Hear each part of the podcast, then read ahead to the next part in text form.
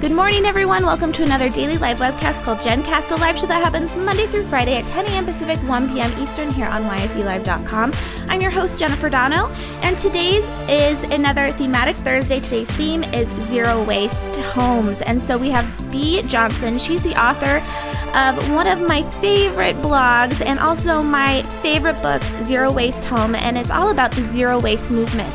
Now, to many people, that uh, has a kind of a strange range of connotations and what that means, but as you can see, Bea is uh, not your average granola hippie. She's definitely fun, dynamic, gorgeous, and very, very smart and talented. So let's go ahead and bring her on the show. Bea, thank you so much for joining us this morning. Thanks for having me, Jen.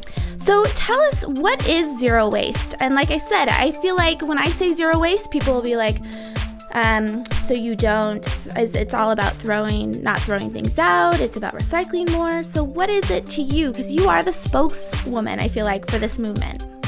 Yeah, zero waste sounds scary uh, to a lot of people. Um, but uh, zero waste means different things for different people uh, and different businesses. So, for example, for a town, it could mean um, um, diverting as much uh, waste as possible from the landfill by uh, installing uh, recycling uh, bins or composting programs and trying to teach their, their residents how to use them. Uh, for my household, it means uh, basically applying the five R's in order. Uh, that means refusing the things that we do not need, reducing the things that we do need, reusing by swapping everything that's disposable by a reusable alternative and buying secondhand, and then recycling uh, only what we cannot refuse, reduce, or reuse, and uh, composting the rest. So um, in the end, we have very uh, little waste left. Uh, for example, our yearly uh, waste fits in a, a quart-sized jar. Yeah, well, and you, if you, if people go to your Facebook page, they can see some examples of how small the small amount of waste that you actually produce. Now, Bea, I first found out about you in Sunset Magazine how long ago was that? Was that three, four years ago? Yeah, it was uh, January 2011, I think. Well, and I feel like after that, I started seeing you everywhere. So I've been following your blog as Zero Waste Home, and then you, like I said um, earlier, I saw you on The View because I watched The View. it's my guilty pleasure. And I you came on and I got so excited. I texted my mom right away. I'm like, oh my gosh, it's Bea. You have to watch her. Um, and then uh, you have a book now, like I said, Zero Waste Home that has been number one in France. You said it's number three in Quebec, and you're being interviewed all around the world. So this is a movement that I think is catching on quickly, and it's in large part due to you because you're not someone that is. So it's very exciting. Uh, you know, you were you were mentioning uh, Sunset Magazine. Uh, we have been in the New York Times uh, um, prior to that. Uh, but the, the, New York Times was just an article that didn't have any pictures, and I think people uh, just went crazy thinking that my lifestyle was totally um, extreme, and people pictured me all hairy and granola, and, and probably with a, an interior or at least a, kitchen countertops filled with um, uh, jars or plastic things that I was reusing or washing plastic bags. But uh, when uh, Sunset did it differently, they, uh, they showed what my interior was like and what my family was like.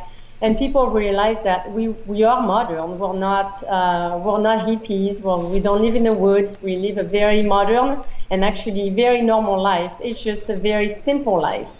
Um, and that I think attracted a lot of people they, uh, they, I think, saw that uh, in order to live zero waste, you don't have to give up your aesthetics or your way of living. And actually, I feel like it improves aesthetics, and that's that is why I was drawn to you. Is that it's not a granola hippie. I'm not fermenting things. I, my house is not dirty. I'm not using like old whatever. I'm using quality things that will last through the years.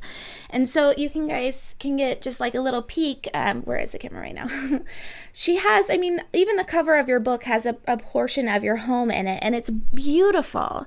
So, you know, it's not something scary like you said to to get into, but Bea, why can't we just recycle things? Why should we focus on reusing?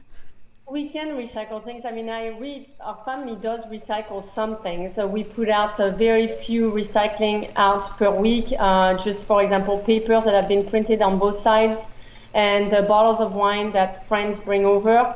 Uh, we get our wine refilled, but uh, we let friends bring um, um, bottles of wine over if they want to.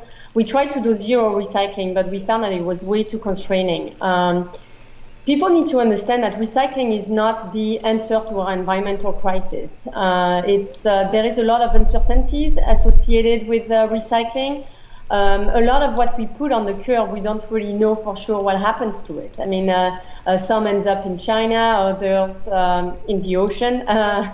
Uh, but it's we, the consumer, is much more certain and in charge of uh, refusing, reducing, and reusing. That's something that you can see, that you can um, tally. Whereas you're recycling what, whatever you put on the curb uh, you can't really know for sure what's going to happen to it. Uh, people also need to understand that recycling does take a lot of resources. Um, the, uh, the, the whole um, uh, everything that's needed in order to recycle takes a lot of res- uh, resources. So it is important. I mean, to us, it's more important to refuse as much as possible, uh, reduce uh, second, and reuse third before we even think about recycling. For us, recycling and composting is really a last resort before landfill.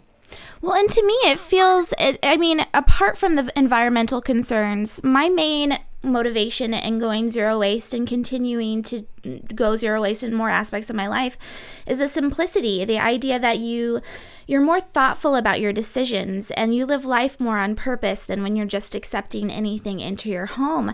And I read an article recently that was published in Time magazine about a book that uh, photographed food from around the world and these families. I'm sure you've seen it. Uh, there's these families that are sitting around tables full of food, and productizing a food is a much more common thing around the world than I really thought it was.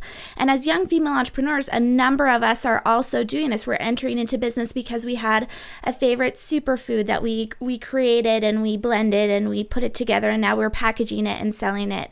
So what companies are doing this right as far as, you know, providing people with bulk options, reusable options, maybe compostable packaging, that type of a thing? Yeah, I'm not. I'm not crazy about compostable or recyclable uh, packaging because there's so much of what we buy actually doesn't really need packaging. So to me, the companies that are doing it right are the companies that are providing the, the, the, the consumer uh, package-free alternatives, and that's what I hope to see more and more come up on the market. Um, I'm, I'm really happy that since I wrote the book, a lot of people are contacting me and telling me that they're opening uh, zero waste stores, providing package-free alternatives, and to me, that's the future. And I'm really positive uh, in, in in seeing the the, the uh, future businesses um, apply that more and more to theirs. Well, and uh, there's a few people that are on. Well, it's funny. There's a few people on the chat that are saying that they love stuff. Corey. and then Vicky, she's saying that 90% of her shoes are secondhand. So this isn't just about um, going in and making sure that you're purchasing food products that are out without packaging. One of the things that you did that I've always loved following is that you'll wear one dress you know, uh, what was it, 30 different ways over 30 days. And so it's about, you know, um, going back and thrifting. And I feel like that's another area that, like I said at the beginning, young female entrepreneurs are excelling at. We're doing this whole sharing economy. Um, we are, uh, when we're done wearing a clothing item, we are creating technology that makes it easy to to share that clothing item with another person. We're making it easy for people to share cars, that types of that type of thing. However, hundred percent, I feel like of the women we've featured on here that offer a retail product do so in uh, with shipping in mind. So they make a living by shipping their products across the world. So how can I think that's the problem with the uh, the swapping sites online for clothing. I rather actually see more and more uh, good quality thrift stores pop up. Uh, I think it's more um, it's more accessible. People want to try things on before they buy them. Um, one of the reasons that a lot of people are afraid of buying things uh, secondhand online is because they can't really see it, they can touch it, they can try it on. Uh, I personally buy very seldom uh, things on eBay that I have to wear. I much rather go to uh, the thrift store. And I, when I go to the thrift store, I go, um, I go twice a year, like in April and in October, and that's when I do my shopping for the year and for my family. And uh, but I choose pieces that are versatile, that can be worn up or down. Uh, for us women, it's actually easy to do depending on the shoes that we wear, the accessories that we wear with it. And we don't need a lot. Uh, we actually, with just a few things, people think that uh, if you have a big closet, you have more options. But actually, I found that it's the opposite. Uh, when you only pick the ones that, the, the favorite pieces um, that, that you have in your closet, um, and usually they say actually that um, normal uh, wardrobe is, uh, we only wear 20% of our wardrobe and that the other 80% we don't really need or use often. So I think it's, um, we can all like uh, basically look at our closet and figure out what are those 20%. And those 20% are usually the pieces that fit us better, that uh, feel comfortable, that are good quality. And if we stick to those, and then we're able to play more with them, we, we can be creative into uh, uh dressing them up or down or layering uh, to have more fun with it. Well, and you know what's hard about all of this is that as consumers, we're hit with so many different marketing messages that makes us feel like we have to have something, or when we're shopping, there's impulse buys, that type of a thing. And when we cut the, the ties of cable, now when I see a commercial, it feels very foreign to me, and I don't want things like I wanted things in the past. So, what can we do as consumers to to be more zero waste and to to move this to get businesses to notice that we don't want all of this packaging, we don't want anything excessive, that type of a thing? Yeah, the consumer really needs to understand that the, every time we shop, we vote. So it is extremely important to think twice about what you buy. So if you buy, let's say, something that's secondhand, then you're boosting the secondhand market. If you buy uh, a packaged, uh, non-packaged good, then you're saying more, uh, yes to more bulk in the future. It's a way to invest your money in the future and support practices that you believe in. Uh, if you're not happy with the packaging, uh, if you feel that you're forced to buy a packaging and you're not happy with it, then say it. Uh, send a message to the uh, the manufacturer and and ask for alternatives. Uh, you also make a very good point that when we're um, uh, exposed to the media, when we watch a lot of TV or we read a lot of magazines, then um, I mean these these medias are made uh, to make us want more. So if you reduce your exposure to these things, if you reduce your exposure to TV and magazines, then you'll find that you're actually happy with what you have. You want less. You're just happier with. Uh, you're happy with your decor. You're happy with your wardrobe, and you feel that you don't necessarily need a new pillow uh, to make uh, your uh, environment or your decor more exciting. Yeah, well, that's all good points. And I should say, as far as the voting goes, Bea does have an app. Um, let me see if I can pull it up really fast so you guys can see it and show it off. There's an app for bulk apps um, or for bulk, finding bulk around your area that's made it a little bit easier on me. And I actually put one of uh, the wineries that I went to because Bea, uh, in Washington State, wine, you're not able to just go and refill it. You have to use their own bottle, and most wineries don't participate in anything like that. So and in California, you have to. Um, uh, you can't. I mean, in France, you can just go any day and they'll refill your bottle. Uh, but in California, they don't do that. They they do it through events. So they have, let's say, bottling events where you can bring your own bottles and get them refilled. So every state is different. Yeah, so now as far as government regulation goes, what's your thoughts on that? Because, like I said earlier, if I take a jar to a meat counter, their first answer to me is it's a health code violation and I absolutely cannot fill this jar for you. And with the wine bottles, they're actually lobbying in Olympia Bea.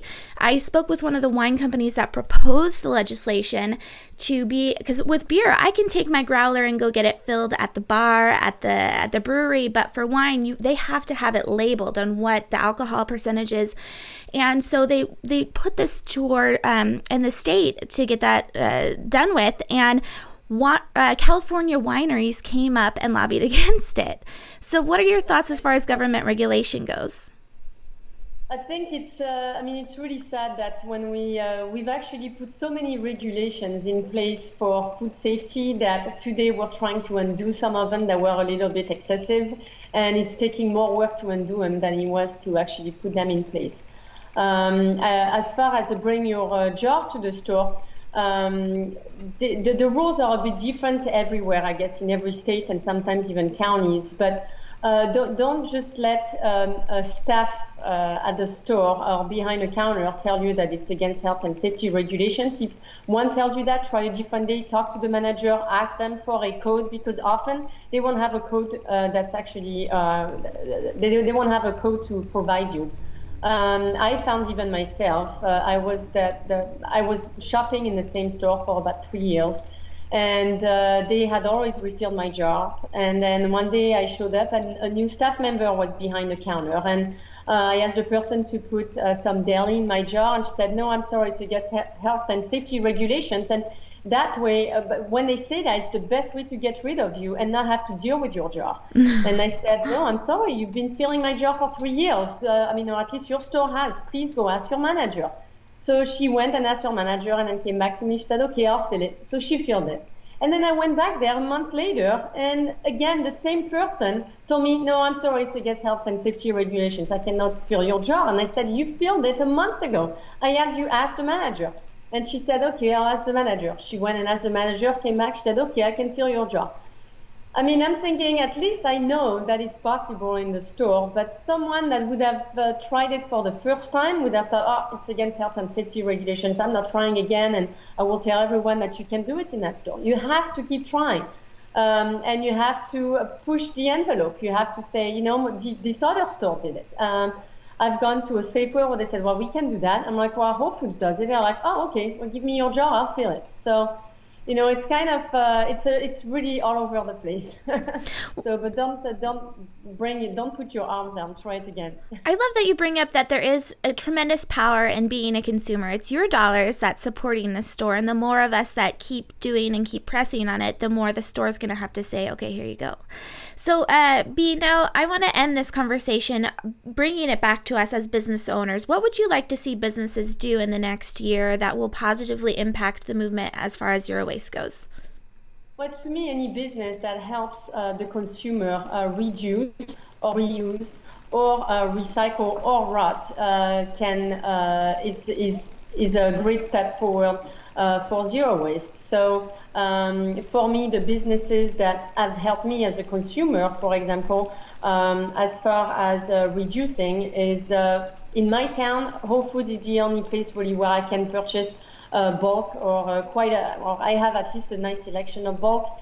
Uh, if you're a, a, manufacturer of anything um, that is usually sold in packaging, I urge you to see if you can sell it to stores, health food stores that would um, allow you to sell it unpackaged. Um, there is also companies like ICO, which uh, which help the consumer recycle things that we didn't think were recyclable and that a lot of people um, uh, throw uh, in a landfill. Uh, for example, uh, uh, used clothing.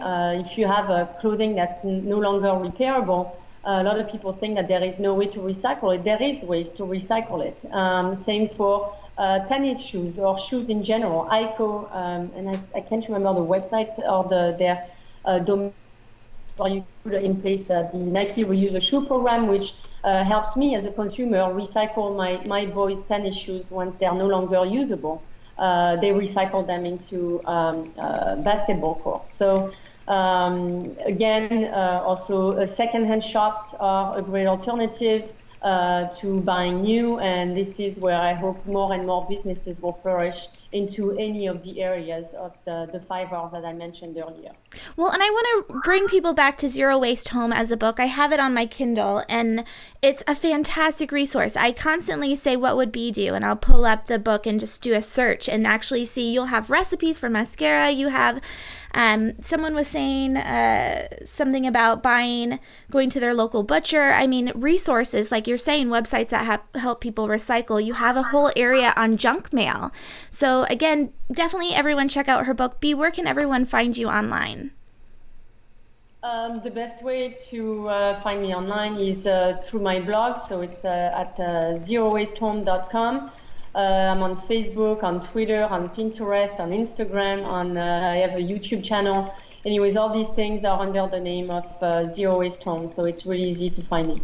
Perfect. All right, Bea, thank you so much for joining us this morning. Well, thank you for having me. It was great sharing my lifestyle with you guys. Oh, thank you.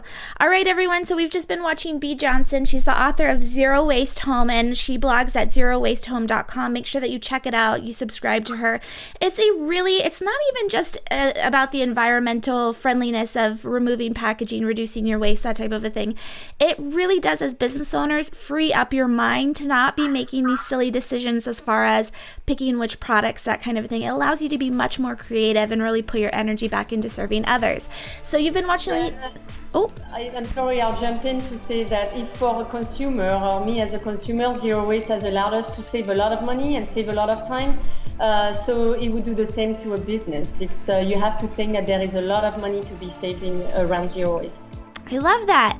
All right, so everyone, you've been watching the Daily Live Webcast GenCast. Thank you so much to Bea. She's one of my zero waste heroes. Uh, everyone, have a fantastic Thursday.